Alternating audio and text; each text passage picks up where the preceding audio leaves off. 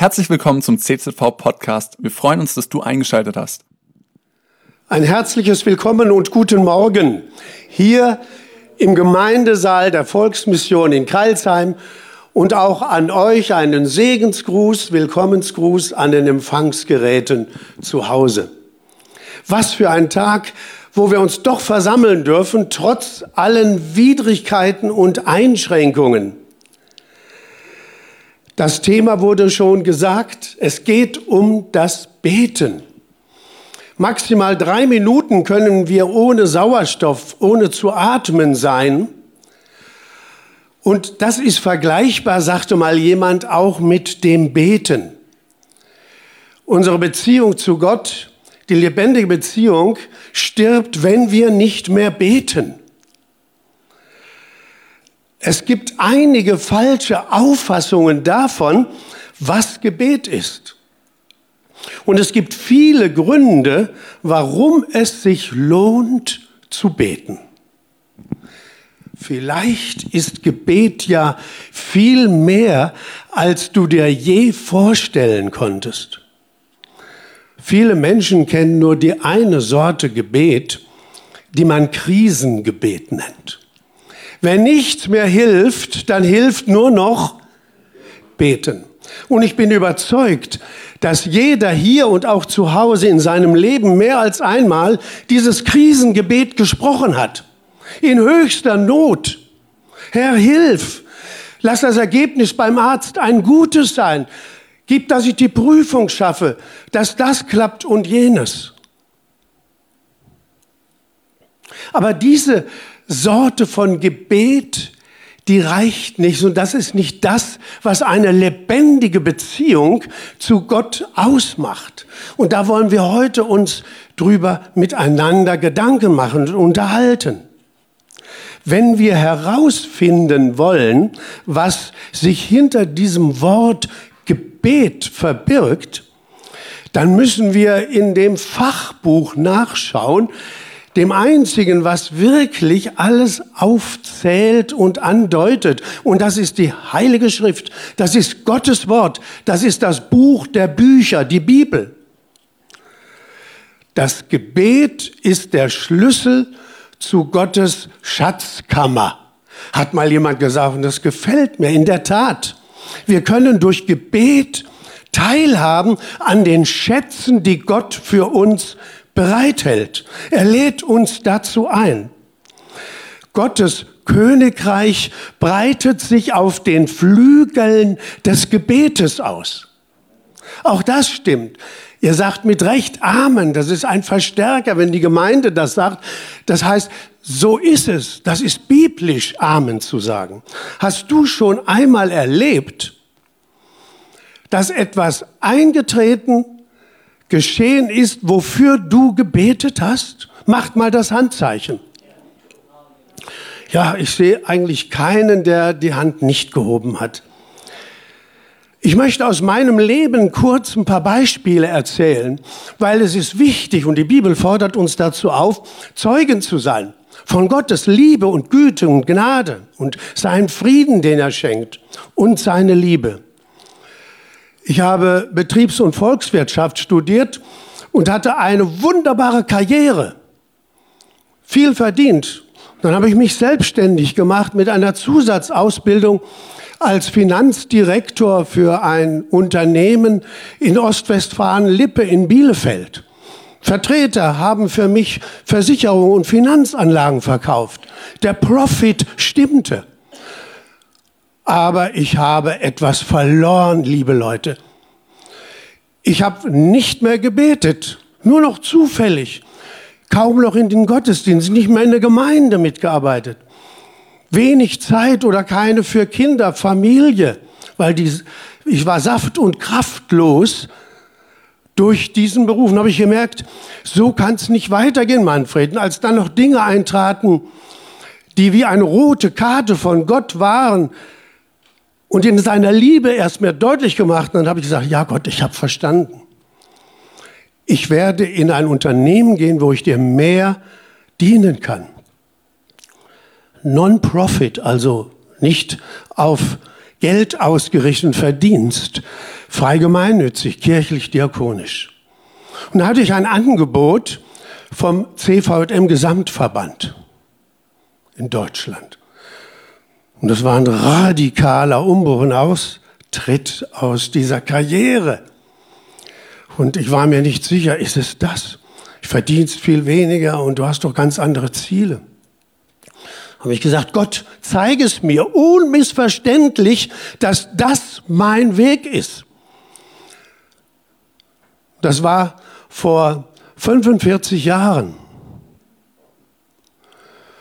Und dann habe ich ein Angebot vom CVM Gesamtverband bekommen. Einladung, um meine Meinung noch abzurunden, an den Hintersee in Ramsau, wo wir die Gemeindefreizeit vor ein paar Jahren hatten. Wer erinnert sich noch, nicht wahr? Und da lag auf dem Kopfkissen vom Gästezimmer doch ein Spruchkärtchen aus 1. Thessalonicher 5, Vers 24. Er ist treu, der euch ruft, er wird's auch tun. Wow. Da bin ich auf die Knie gegangen und ich habe gesagt, Herr, ich danke dir. Ein besseres Zeichen kann ich gar nicht kriegen. Und jetzt hast du mir das Go gegeben. Und ich muss euch sagen, das war von da ab die schönste Zeit in meinem Leben beruflich und überhaupt. Gott hat gesegnet und ich wusste, es ist der Weg, den er will für mich. Ich fahre nach Stuttgart, Referent, Vortrag, will pünktlich sein, selbstverständlich. Verkehrsdurchsage, sieben Kilometer Stau vom Weinsberger Kreuz. Bleibst du drauf, Manfred? Fährst du runter die Umleitung? Jetzt kam die Ausfahrt und ich habe gesagt, Herr, zeig mir, Jesus, hilf mir, welche Entscheidung. Und da hatte ich eine ganz große Ruhe und einen Eindruck, bleib drauf, fahr in den Stau hinein. Könnt ihr euch das vorstellen?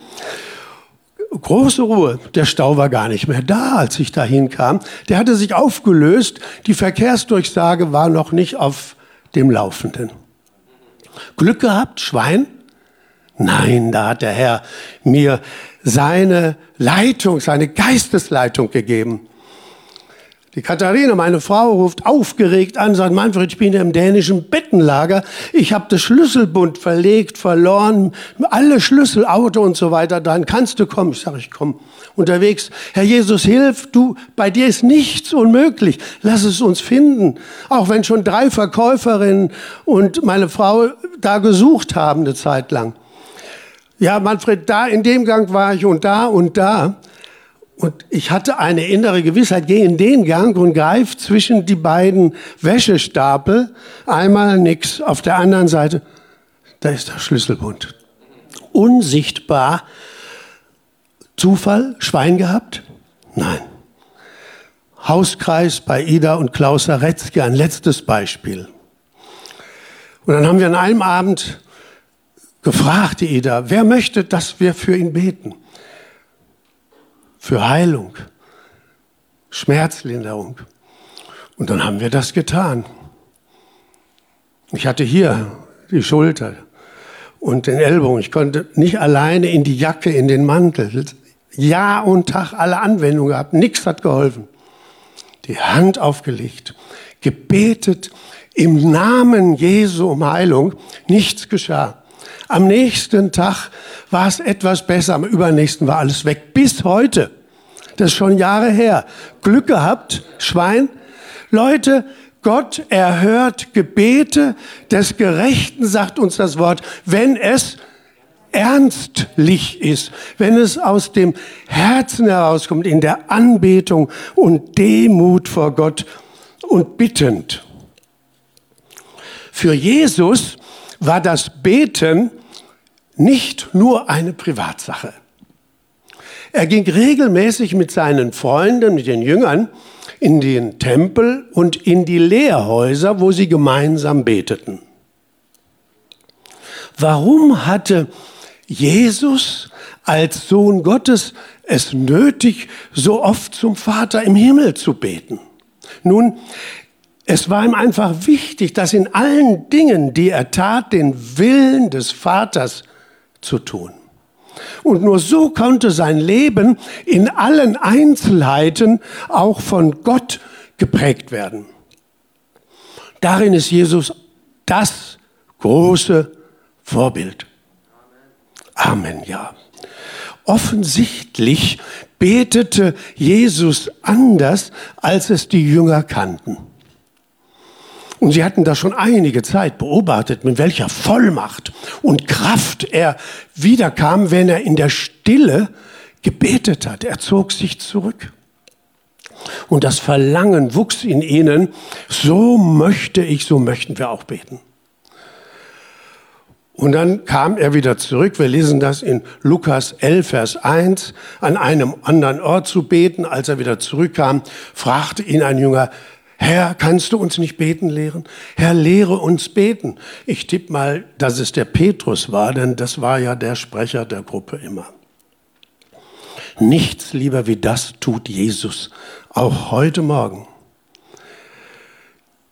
Ihr Lieben, kann das bei euch zu Hause und hier heute Morgen auch dein Gebet sein, dein Wunsch, deine Bitte, Herr, lehre mich beten, wie du gebetet hast.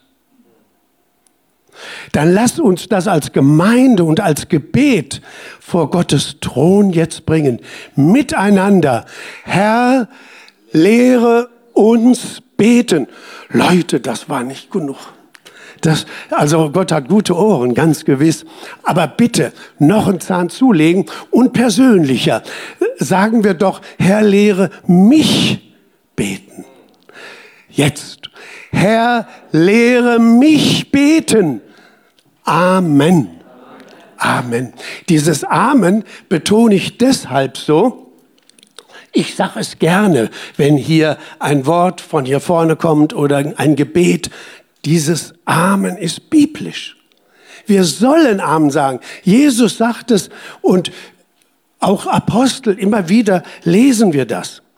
Ich habe eine Überraschung erlebt bei der Vorbereitung des heutigen Textes, des Themas. Da habe ich doch im Talmud das ist äh, eine jüdische Schriftsammlung, heißt schlicht übersetzt Belehrung für den Glauben und fürs Beten. Und da steht, wer das Amen richtig als Antwort auf ein Gebet spricht, dessen Tage und Jahre werden verlängert. Das haben die in der Antike vor rund 2000 Jahren, das ist entstanden zur Zeit Jesus, schon gewusst. Amen, in der Tat, Amen. Wenn wir doch viel mehr dieses Sachen, das Bestärken und Verstärken dessen, was wir beten und was wir vorlesen als Gottes Wort und hören. Peter Findeisen hat in der Managementzeitschrift PM vor einiger Zeit geschrieben, ein Ergebnis einer Studie aus Washington. 300 Probanden wurden beobachtet, gefragt und hat man festgestellt, dass die beten, und dass Leib und Seele dadurch gestärkt wird. Das Immunsystem wird gestärkt durch das Beten, hat die AOK in Berlin vor einiger Zeit geschrieben an ihre Mitglieder. Wer hätte das gedacht? Und zwar stärkt das das Immunsystem und damit längeres Leben. Ist klar, wenn wir nicht so viele, äh, so viele Infektionen bekommen, die uns schwächen beten für den, wo wir es tun. Beten wir also mehr auch für andere, für unsere Kranken und natürlich auch für uns. Heute Morgen wollen wir den Text aus dem Matthäusevangelium, ich bitte um, ja, bitteschön, vier Verse aus dem sechsten Kapitel 5, 6, 7 und 8. Da heißt es, wenn ihr betet, sollt ihr nicht sein wie die Heuchler. Sie stellen sich beim Gebet gerne in die Synagogen, an die Ecken, damit sie von den Leuten gesehen werden. Amen. So ist es. Die machen das so, heißt das. Ich sage euch, sie haben ihren Lohn bereits erhalten. Da fällt uns auf, dass Jesus sagt, wenn ihr betet. Er setzt also voraus, dass wir das tun. Und in der Tat, in der Antike, im jüdischen Leben gehörte das zur Kultur, dass täglich die Menschen beteten. Und auch öffentlich. Nur sollten sie es nicht wie beim Almosen geben, so großartig mit Geste, dass alle das auch sehen und sie bewundern, die haben ihren Lohn dahin. Vers 6, du aber, wenn du betest, geh in deine Kammer, schließ die Tür zu und dann bete zu deinem Vater, der im Verborgenen ist. Andere Übersetzung heißt dein Vater im Himmel. Dein Vater, der auch das Verborgene sieht, wird es dir vergelten, belohnen. Eine Kammer hat jedes Haus. Wir waren sieben Kinder und wir hatten eine Speisekammer zu Hause und da roch es so verführerisch aus. Und wir sind öfters rein und dann gab es schon mal auch etwas vom Vater. Der hatte den Schlüssel, die Schlüsselgewalt. Und manchmal hat das vergessen, der abzuschließen da. Und dann waren wir am Zug. Nun, eine Kammer heißt einfach, geh in die Stille. Ohne Ablenkung von äußeren Einflüssen, akustisch oder optisch. Für dich und jede Wohnung. Und dann, wenn das schwieriger ist, auch in Kleinwohnungen, dann kann ich sagen, du lass mich mal jetzt hier eine Zeit in dem Raum alleine. Oder man kann kann auch sogar ein Schild dran machen. Papa betet oder Mama. Wenn du betest, geh in deine Kammer. Unser Vater ist im Verborgenen. Er wird es dir vergelten. Da sagt dann schon mal jemand, was? Also doch Leistung. Je mehr du betest, umso mehr wird erhört. Das ist ja wie Bestechung. Nein, das ist eine falsche, ein falsches Verständnis. Wir können das, an anderen Übersetzungen haben wir das noch besser, segnen, beschenken, beschenken aus der Schatzkammer Gottes, füge ich mal hinzu. Worin ist dieser Lohn und dieses Vergelten zu sehen?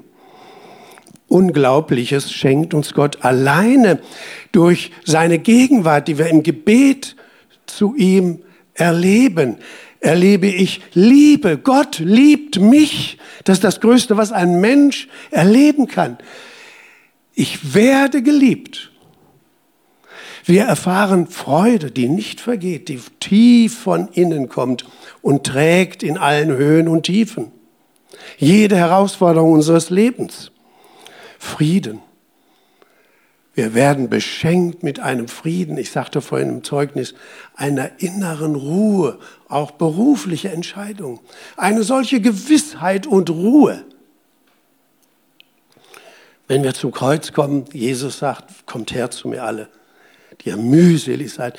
Wir erfahren, dass das große Geschenk, dass Angst von uns weicht, dass Sorge und Not, wir werden entlastet. Wir gewinnen, wenn wir den Blick im Gebet ganz auf ihn richten. Wir erleben einen anderen Blickwinkel, eine neue Perspektive, Kraft, Mut, Trost, Ausdauer. Nicht zuletzt aus dem Galaterbrief auch die Geistesfrüchte. Wenn du klatschsüchtig bist, kannst du das im Gebet dem Herrn bringen. Herr, schenke es mir doch, dass ich für mich behalten kann, was mir anvertraut wird. Wenn du auffahrend bist, kannst du sagen, Herr, schenk mir mehr Geduld und mehr Demut. Ich möchte dir dienen und dich verherrlichen. Wenn du geizig bist, dann kann Gott dir schenken, dass du das Geld gerne gibst, den Zehnten und darüber hinaus. Das ist doch eine wunderbare Aussicht. Beten, Leute, ist nicht nur für körperliches, bitte auch für die Seele und den Geist. Wichtig, also ganzheitlich. Dann haben wir den Vers 7, da, wenn ihr betet, sollt ihr nicht plappern. Wie die Heiden, die meinen, sie werden nur erhöht, wenn sie viele Worte machen. Rattert nicht eure Wünsche runter wie auf einer Einkaufsliste, heißt das.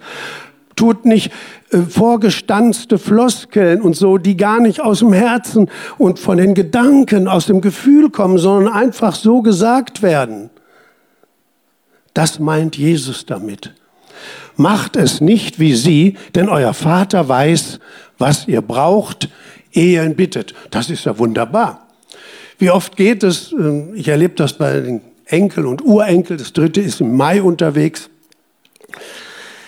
wie diese kleinen Kinder so vertrauensvoll sind und wie sie sich überschlagen und ihre Freude zeigen und ich weiß schon vorher, was die wollen. Ist ganz normal und so ist unser Vater im Himmel. Was für einen Vater haben wir. Leute, wir wissen doch alle, die wir seine Kinder sind, wir sind nicht bessere Menschen wie andere, die ihn nicht kennen, aber wir haben es besser. Das ist der Unterschied. Jesus, Gott weiß, was wir brauchen, was wir wünschen. Es geht beim Beten um eine lebendige Beziehung. Und in jeder Beziehung ist die Kommunikation, kommunizieren heißt in Verbindung treten, von zentraler Bedeutung. Und Gebet ist ein Gespräch. Es besteht aus Sagen, Bitten, Fragen und dann Hören still sein. Herr, was willst du mir sagen? Zeig es mir, mach es mir deutlich. Manche fragen, ja, in welcher Körperhaltung soll ich beten? Was sagt die Bibel dazu? Nun, sie lässt uns allen Freiraum. Wir können überall, zu jeder Zeit, in jeder Körperhaltung beten im Sitzen, im Stehen, im Liegen. Ich habe hier erlebt, auch in unserem Gemeindesaal hier, dass es Menschen gibt, die mal knien, sogar auf dem Angesicht liegen. Einige, die die Hände falten, andere nicht. Andere erheben sie wie die ersten Christen der ersten Gemeinde. Entscheidend ist was? Auf das Herz und da sieht Gott hinein. Entscheidend ist die innere Haltung, die Geisteshaltung, unsere Prägung. Und da sagt die Bibel ganz klar einiges dazu. Der Jakobus, der jüngere Bruder von Jesus, sein Brief, Kapitel 4, demütigt euch, seid demütig vor Gott im Gebet, dann wird er euch erhöhen. Dann haben wir 1. Johannes, das, äh, die Stelle Kapitel 3, im Gehorsam nach seinem Willen fragen, seine Gesetze, seine Gebote halten. Das ist die innere Haltung, die vor Gott gefragt ist. Philippa 4, dankbar und mit Flehen beten. Also immer den Dank, dass wir zum Vater vor den Thron kommen dürfen. Hebräer Kapitel 4, Zuversicht im Glauben und ohne Angst. Da, wo Zuversicht ist, wo Glaube ist, muss die Angst weichen. Matthäus 18 und diese Stelle liebe ich ganz besonders, sie ist mir immer wieder vor Augen, auch bei den kleinen Enkeln. Im kindlichen Glauben, wenn ihr nicht werdet wie die Kinder, sagt Jesus. Die Kinder Glauben und Vertrauen grenzenlos. Und das ist so wunderbar. Wir setzen selber im Gebet und in unseren Gedanken dem Vater im Himmel Grenzen. Kein Wunder, dass er nicht wirklich so segnen und Wunder tun will, wie er es möchte eigentlich. Ich stelle eure Füße auf weiten Raum, lesen wir in der Bibel. Das heißt grenzenlos. Gott kennt keine Grenzen. Er ist der Herr Amen. Er ist der Herr. Die Frage taucht auch immer wieder auf, warum erhört denn Gott nicht alle meine Gebete? Ich mein's doch. Ehrlich, es ist doch dringlich. Er, er sieht doch ins Herz, wie wichtig mir das ist. Da lässt uns die Bibel auch nicht im Stich und sagt ganz klar, der Paulus, Korinther 12 sagt, unsere Bitte entspricht nicht Gottes Plänen. Er hatte irgendeine Krankheit, irgendein Gebrechen, eine Einschränkung, die sein Schaffen ein Stück weit auch beeinflusste, zusetzte und er hat mehrmals, äh, schreibt er, Gott gebeten, bitte nimm diesen Stachel, hilf mir, mach mir, ich könnte noch viel mehr missionieren, hat er wahrscheinlich gesagt, dir noch besser dienen, noch mehr Gemeinden gründen. Und was ist die Antwort von Gott? Sein Plan war, lass dir an meiner Gnade genügen. Vielleicht ist das auch für dich und in deine Situation, in deine Krankheit, in deine Not hinein eine Erkenntnis, zu der du kommst, die dir Gott schenkt, Kind, lass dir an meiner Gnade genügen. Und wenn wir das annehmen können, dann verändert sich etwas. Der Jakobus wird auch als Gebetsspezialist bezeichnet. Ich rate euch mal, diese wenigen Kapitel zu lesen in seinem Brief. Der schreibt, solange ihr nicht Gott bittet, werdet ihr nichts empfangen. Wenn ihr fordert, wenn ihr erwartet, wenn ihr diktiert, wenn wir aus falschen Motiven betet, also egoistisch, um euch hervorzutun, um Vermögen, um Ansehen zu bekommen, eure Gier zu befriedigen, bekommt ihr nichts. Dann erhöre ich euer Bitte nicht. Das Beste, was du in Gottes Schule lernen kannst, lasse Gott für dich entscheiden. Jesus, unser großes Vorbild, Gethsemane, geschüttelt von Angst. Er wusste, der Weg, der mir bevorsteht, das ist Schmach und Schande und Schmerz und Tod und Verlassenheit. Vater, wenn es sein kann, dann lass diesen Kelch an mir vorübergehen. Und jetzt kommt's. Was sagt er? Nicht mein Wille, sondern dein Wille geschehe. Hast du das schon mal gesagt in aussichtslosen, notvollen Lagen? Lass Gott entscheiden. Nicht mein Wille, Vater im Himmel, sondern dein Wille geschehe. In Seelsorgegesprächen stellt sich immer wieder heraus, dass viele Christen überhaupt kein wirklich lebendiges Gebetsleben haben. Und dann hapert's da und dort, und dann kommen die Bremsklötze und die Kieselsteine im Schuh, mit denen sie in der Nachfolge nicht laufen können. Leute, wir sollten noch nicht zum Vater kommen, immer nur, wenn wir Taschengeld haben wollen. Ihr versteht das, ja? Sondern immer, jederzeit nach seinem Willen fragen, weil wir wissen, er meint es doch gut. Wie wird das Gebet nun zu einem echten Gespräch mit Gott? Wenn wir uns im Gebet ganz hingeben, was heißt das? Eine Haltung einnehmen, die fragt, Gott, gibt es irgendetwas, was du mir sagen willst? Gibt es etwas, was sich ändern soll? Schauen wir doch mal in den Psalm 37, Vers 4. Der ist geschrieben vom David, von dem steht in der Bibel, er war ein Mann nach dem Herzen Gottes. Und er hat so viel in seinem Leben erlebt und er war ein großer, der größte König, den Israel hatte. Er hat immer Gott gefragt, wie ist dein Wille, Vater, zu diesem Plan und zu jenem Vorhaben? Ich denke an den Schlager tausendmal berührt und tausendmal ist nichts passiert. Das fiel mir nämlich jetzt bei diesem Wort ein. Das habe ich schon x-mal gehört, wie auch manches andere. Und ja, man hört und sagt, ja, es ist so, Lust haben, gerne und so. Aber hier, als ich mich näher mit befasst habe, und bin gestoßen durch einen Hinweis auf das hebräische Wort Verlust. Wörtlich übersetzt heißt das formbar sein, weich. Hingabe. Dadurch nehmen wir eine Haltung vor Gott ein, die besagt, Herr, hier bin ich.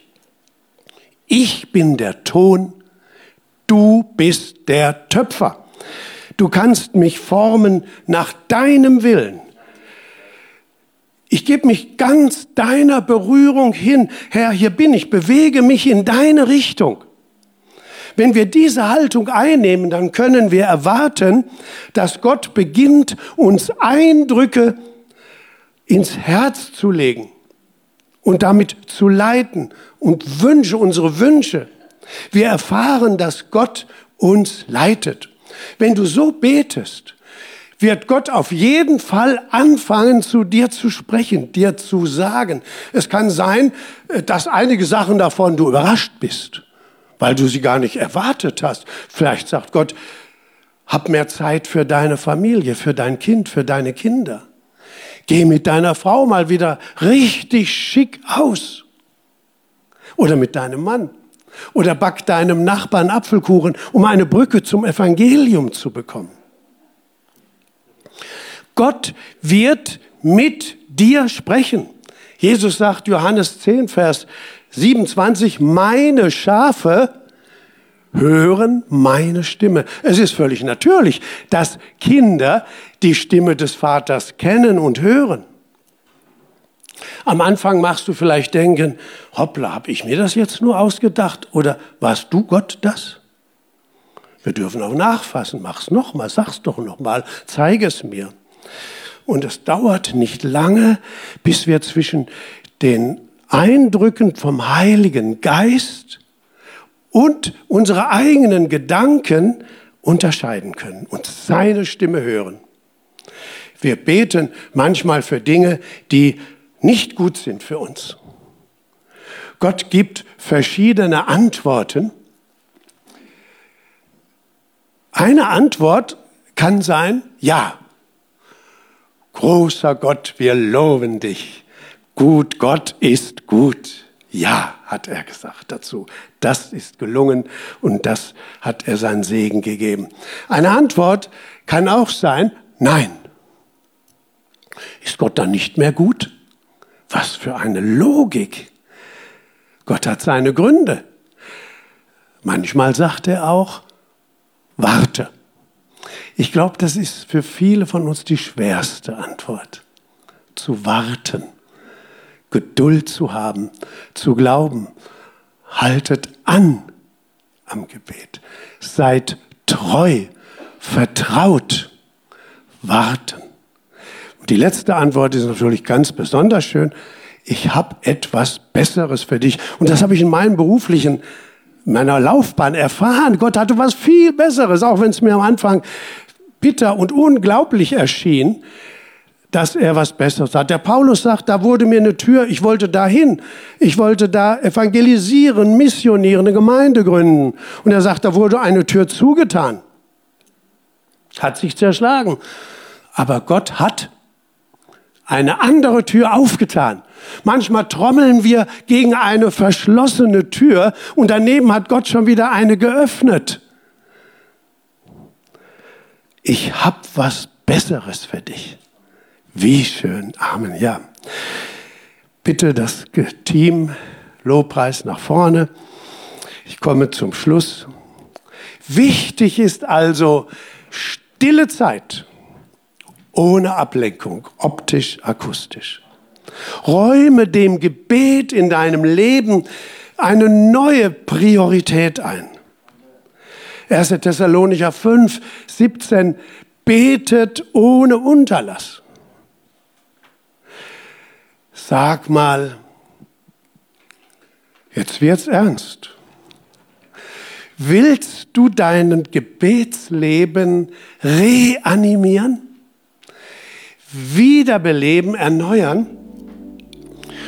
dann bitte ich dich, weil ich möchte für dich beten. Zu Hause darfst du auch den, die, das Handzeichen geben. Hier und zu Hause. Dann gib dein Handzeichen. Ich möchte jetzt für dich beten.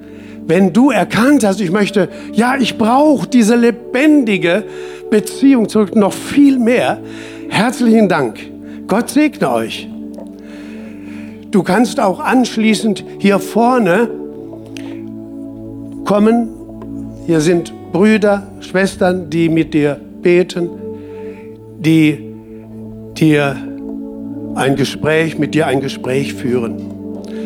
Ich möchte beten. Vater, in Jesus Namen danke, dass wir vor deinen Thron kommen dürfen. Dass wir wissen, du siehst in unser Herz hinein. Auch hier jetzt die, die Hand gehoben haben, auch bei den anderen. Rühre du sie an, Herr. Und stärke das Verlangen, dass du sie lehrst zu beten. Dass sie in Kontakt kommen, noch mehr zu dir hin und zuhören und deine Stimme unterscheiden können. Vater, Schenke jedem Einzelnen von den Gaben aus deiner Schatzkammer die Fülle. Und du tust es so gerne und es ist Freude im Himmel. in Jesus Namen. Danke. Amen. Amen. Amen. Cool, dass du dir unsere Predigt angehört hast. Wir hoffen, sie hat dir geholfen und wir wollen dich ermutigen, auch während der Woche Teil einer Kleingruppe zu werden. Schreib uns einfach eine E-Mail an podcast.czv-kreuzheim.de oder komm einfach am Sonntag in unseren Gottesdienst. Folge uns außerdem auf Facebook oder Instagram für alle weiteren Infos. Wir freuen uns auf dich.